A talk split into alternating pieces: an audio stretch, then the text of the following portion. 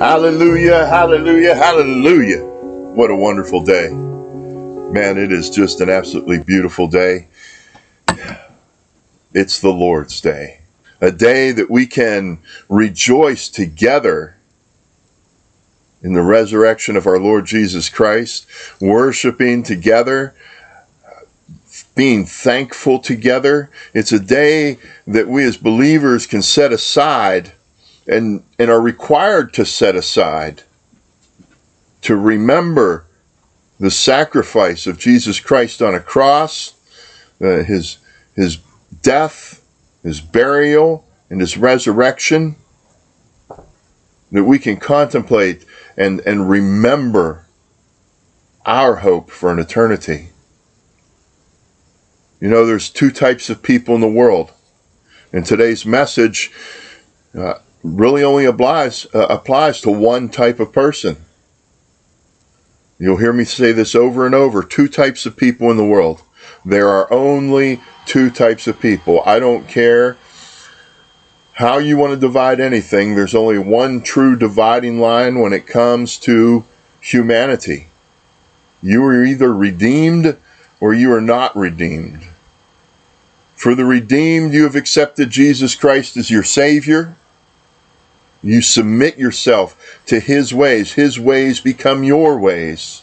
And for the redeemed, we get to reap the rewards of God's blessings in our lives every single day from that point that we've accepted Him as our Savior for an eternity. For the believer, think about the absolute worst day you've ever had in this world, and that is the worst day you will have for an eternity but think about the best day you've ever had in this world, and it pales in comparison to what awaits you when you are restored to our Creator in heaven. When we draw our last breath in this world, we are guaranteed, assured by the authority of the Word of God, to be with Him for an eternity. But for those who do not believe, when they think about the best day that they've ever had in this world, that is the best day that they will ever have for an eternity. But when they think about the worst day that they've ever had in this world, it'll be, it will pale in comparison to what lies ahead of them for an eternity when Jesus talks about being cast out into the darkness where there is the pulling of hair and the gnashing of teeth, he is talking about an eternal separation from God, the place we call hell, a place filled with nothing but suffering.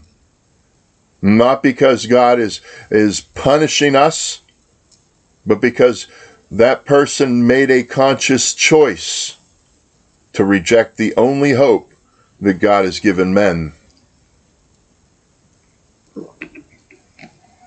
So I encourage you, if you are one of those who have not accepted Christ as your Savior, today is your day.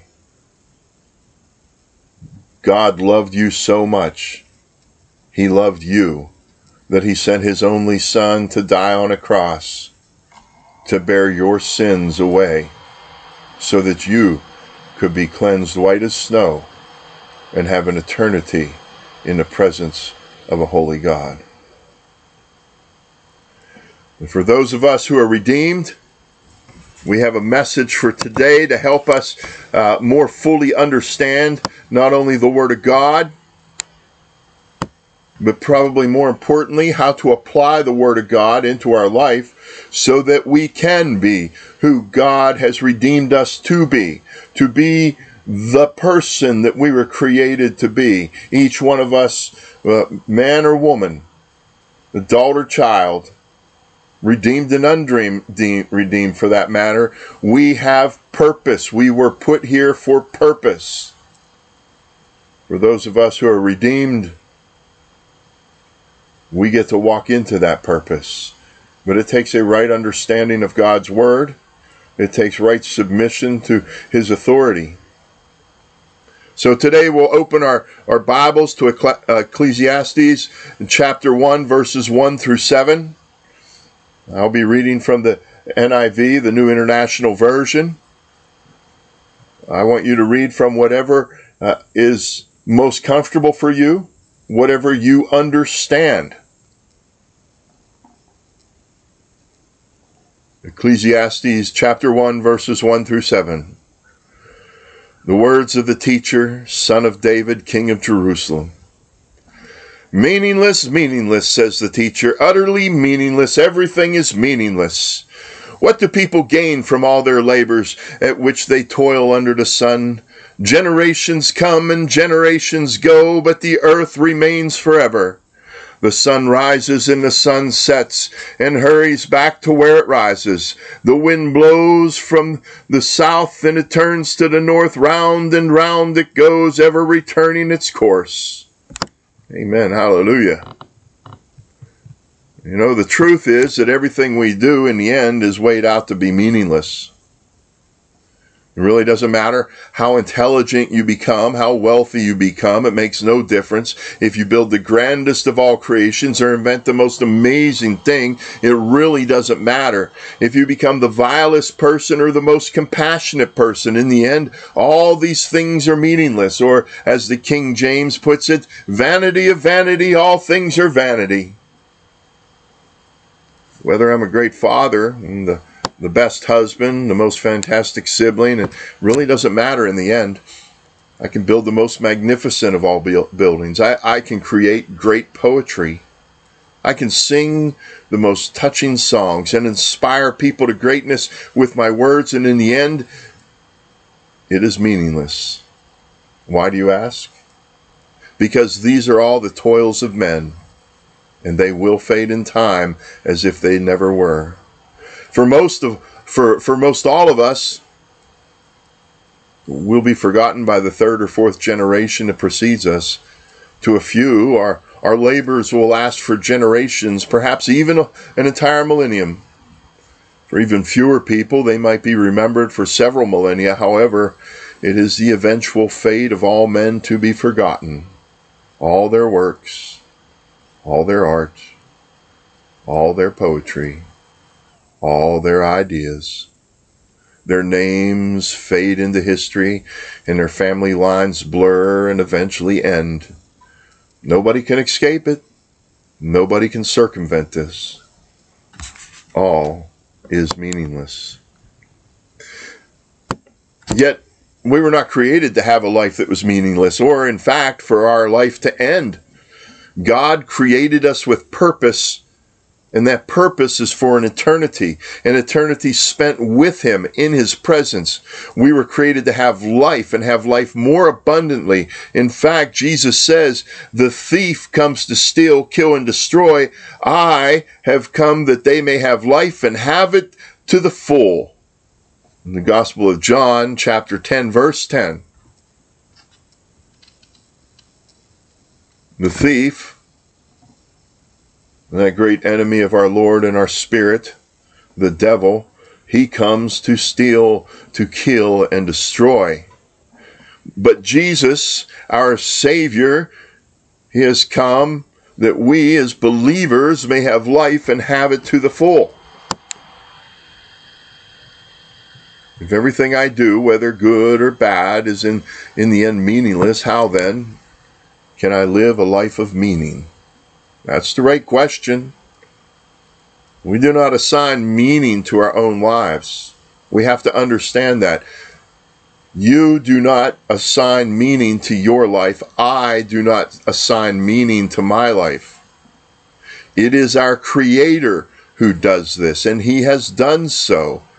The Word of God states through the prophet Isaiah that we were made by God and for his glory. And in the letter to the church at Colossae, uh, the epistle of Colossians, Paul writes, the Son is the image of the invisible God, the firstborn over all creation. For in him all things were created, things in heaven and on earth, visible and invisible, whether thrones or powers or rulers or authorities. All things have been created through him and for him. It's in Colossians chapter 1, verses 15 and 16. And the last two words are the most important in understanding the question of how not to live a meaningless life for Him. The man or woman who wants to live a meaningful life must live for their Creator. This is the very reason we were created. Everything else in the end is meaningless. Furthermore, as if to remind us yet again, King Solomon reminds us in, in Ecclesiastes chapter 12, verses 13 and 14 Now all has been heard. There is the conclusion of the matter. Fear God and keep his commandments, for this is the duty of all mankind. For God will bring every deed into judgment, including every hidden thing, whether it is good or evil. We see throughout Scripture, woven in and throughout, that we are created by God and for God to do God's good works living according to his plans with his purposes as our own purpose. This is the key to living life that is not meaningless. This makes a meaningful life. So many people suffer from depression, finding themselves in a mental condition where they sit around and think I'm worthless it, my life has been pointless. I have nothing, no footprint to leave behind. I have nothing to give. Nobody has anything to gain from my life. Wake up, believer. Do not fall for this trap of the enemy. If you are redeemed by the blood of Christ, if you are a believer, one who is who has submitted their life to Jesus, you have purpose. You have value. The world may not see your value, they may not understand your purpose, but your God, who is unseen, sees you. And they see, He sees what you do. You have a purpose given to you by God. Now, understand this. I, I get so many believers who will come to me for counsel saying, you know, I just don't know what my purpose is in God. I've, I prayed and I fasted. I, I've read His Word, and I still, I've never, God's never revealed to me what my purpose is. And they seem to get so stressed out by not knowing what their purpose is. In part, what they're looking for, they're saying, What is my calling? not my purpose. I don't know what your calling is, but God does. Some are called to be pastors, and some uh, prophets. Uh, some are are apostolic in nature. Others are just uh, um, door holders. You have various callings, and you may have multiple callings on your life at one time or another. You may be in this place today and down the road a piece, God may move you into, He wants you. His call for you is to go do this. And later He may say, I'm calling you to go do that. Our purpose is found in Christ and Christ alone. We are His light bearers. If you've been following along on my Finding My Way uh, Bible teachings, you'll know that currently we're in a, a, series about the Sermon on the Mount, and in one part of that, uh, Jesus makes the statement, "You are the salt of the earth. If the earth, if you lose your if the salt loses its saltiness, what good is it except to be cast out by men and trampled upon?" You are the light of the world. A city on a hill cannot be hidden. Neither does a man light a lamp and cover it with a bowl. No, he lights the lamp to give light to everyone in the household. Your purpose is to be the salt and the light of the earth. You are God's torchbearer. Your purpose is to develop through the Holy Spirit the Christ character within you so that when people encounter you, they can see I saw Christ in that per- person. I, I saw the way in that person. I saw the truth in that person. Now, the good news is we don't have to do this on our own, although we have to make the choice, we have to invest the effort. with every believer. God has given His Holy Spirit to dwell in you, that wise counselor, that advocate to dwell within you, to guide you in walking out His purpose. You are to be His light in the world. Furthermore, as you read the Sermon on the Mount, those opening statements that we call the Beatitudes, that I regularly refer to as the Christ character, it is a summation of our goal of what we are to look like. And it is through the expression of this Christ character in our life that the world sees Christ. Do not mistake purpose with calling. Today, God may call you to be a prophet. Tomorrow, He may call you to simply open a door for somebody. Another time, He may call you to go be a blessing in somebody's life. Another day, He may call you uh, to be a preacher or a teacher. But your purpose remains the same. You were not redeemed by the blood of Jesus so you could be whoever you wanted to be. You were redeemed by the blood of Jesus to be who you were created to be. I, I run into people all the time filled with anxiety about what is their purpose. So much so that they find themselves crippled in their daily walk because they're so focused on what is my purpose. Let me set your mind at ease for this. If you walk striving to manifest the Christ character in your life, this means you are grooming and developing your personal, intimate relationship with our Lord through His Holy Spirit. You cannot help but to walk smack dab into your purpose. Not only that, you will walk into your callings. In essence, if you set your eyes and your heart and your mind on Jesus Christ our Lord, you cannot help but become who you were created to be. You can't go around it. You can't miss it because the path that Jesus Christ has you on is to be who you were created to be. Sounds so simple, doesn't it? So, what does it take to reach my purpose in the Lord? What does it take to have a meaningful life? Because for the believer, a meaningful life is to be who you were created to be. What does it take to be this? You say, Mickey, I, I read my Bible. I do a daily devotional. I, I, I pray every night before I go to bed. I even, I even pray a little bit before I start my day. I want to commend you on that, but it's insufficient.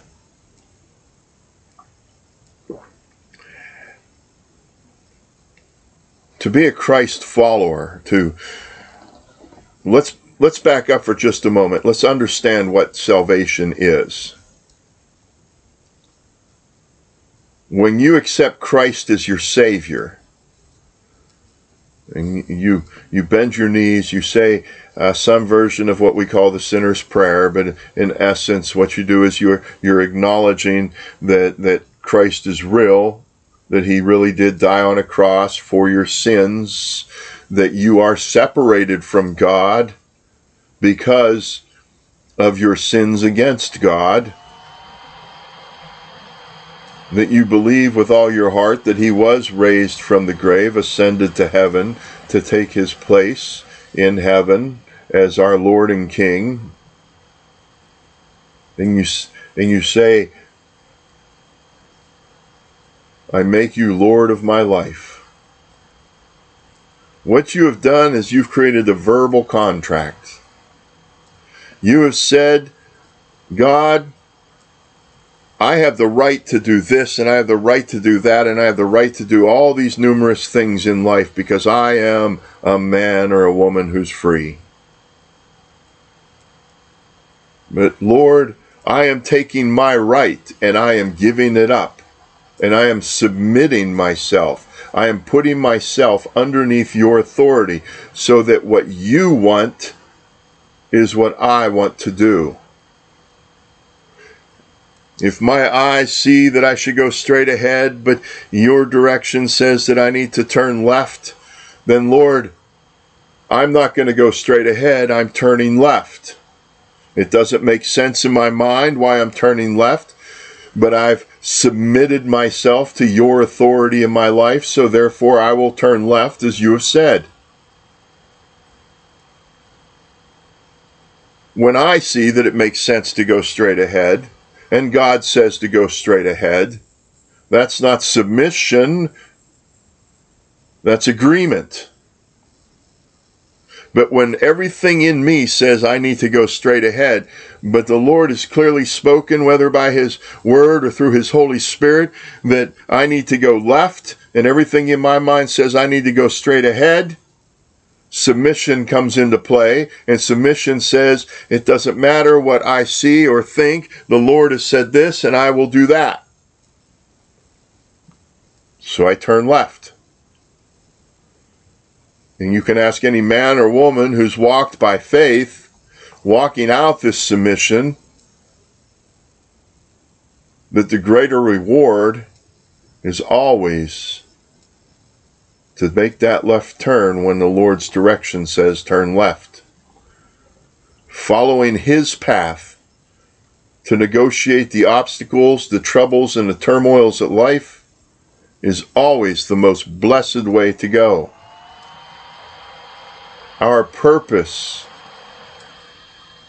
our purpose is to submit ourselves to His authority because the path that He has for you is for you to become who you were created to be. In walking out that path, you are walking out submission.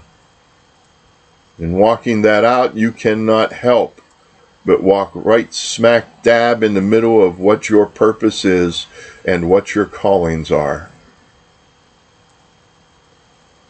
The believer who does things their own way Perhaps they go to church on a regular or semi regular basis. They participate in some Bible studies, maybe. They read a Bible, perhaps. Perhaps they read a daily devotional. They say their, their prayer every day, or when they remember anyway, at least when they're in trouble or they need something, they say it. And yet they make they do life according to their own wisdom. This is not a submitted person. Are they saved? I won't argue that yes or no, but I will argue on the authority of the Word of God that you are in rebellion to God and not submitted to Him. And rebellion, God says, is like witchcraft. If you truly believe that Jesus is your Savior, that God knows everything, not just everything to be known, but He knows also your heart itself, then why would you choose to walk any other way except the way He declares for you to walk? Because only blessing is in the path He has you on. He is not sending you down a path to harm you. He is sending you down a path to bless you. And although sometimes that path may look very troubled to us, it may feel very troubled to us. We must always remember that it is His path that He has set us on, and it is for His glory, and it will benefit us. It is not enough to be submitted on a semi regular basis. being a Christian, a Christ follower, one of the redeemed, one of the elect, is not a part time occupation. It's not a job we do. It's not a religious exercise we participate in. Christ Himself must define us. Anything less is corruption. Anything less is not submission but rebellion. Do you want the best that God has for you? Do you want the best that God has for your household and your family? Do you want your life to have purpose? Then you can only have one choice, and that is to walk in submission to the Lord Jesus Christ. Think about it. Be blessed and be the blessing. Hallelujah.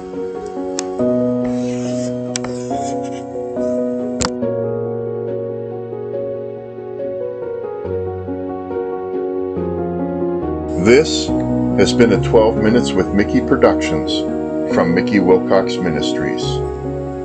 Contact Reverend Mickey Wilcox at mickeywilcox.org or join us on our Mickey Wilcox Ministries Facebook page. Background music provided by Wonders by Alex Productions. https backslash backslash onsound.eu backslash music promoted by https colon backslash backslash www.freestockmusic.com Creative Commons Attribution 3.0 Unported Licenses. Https colon backslash backslash creativecommons.org backslash licenses backslash by backslash 3.0 backslash deed.en underscore us.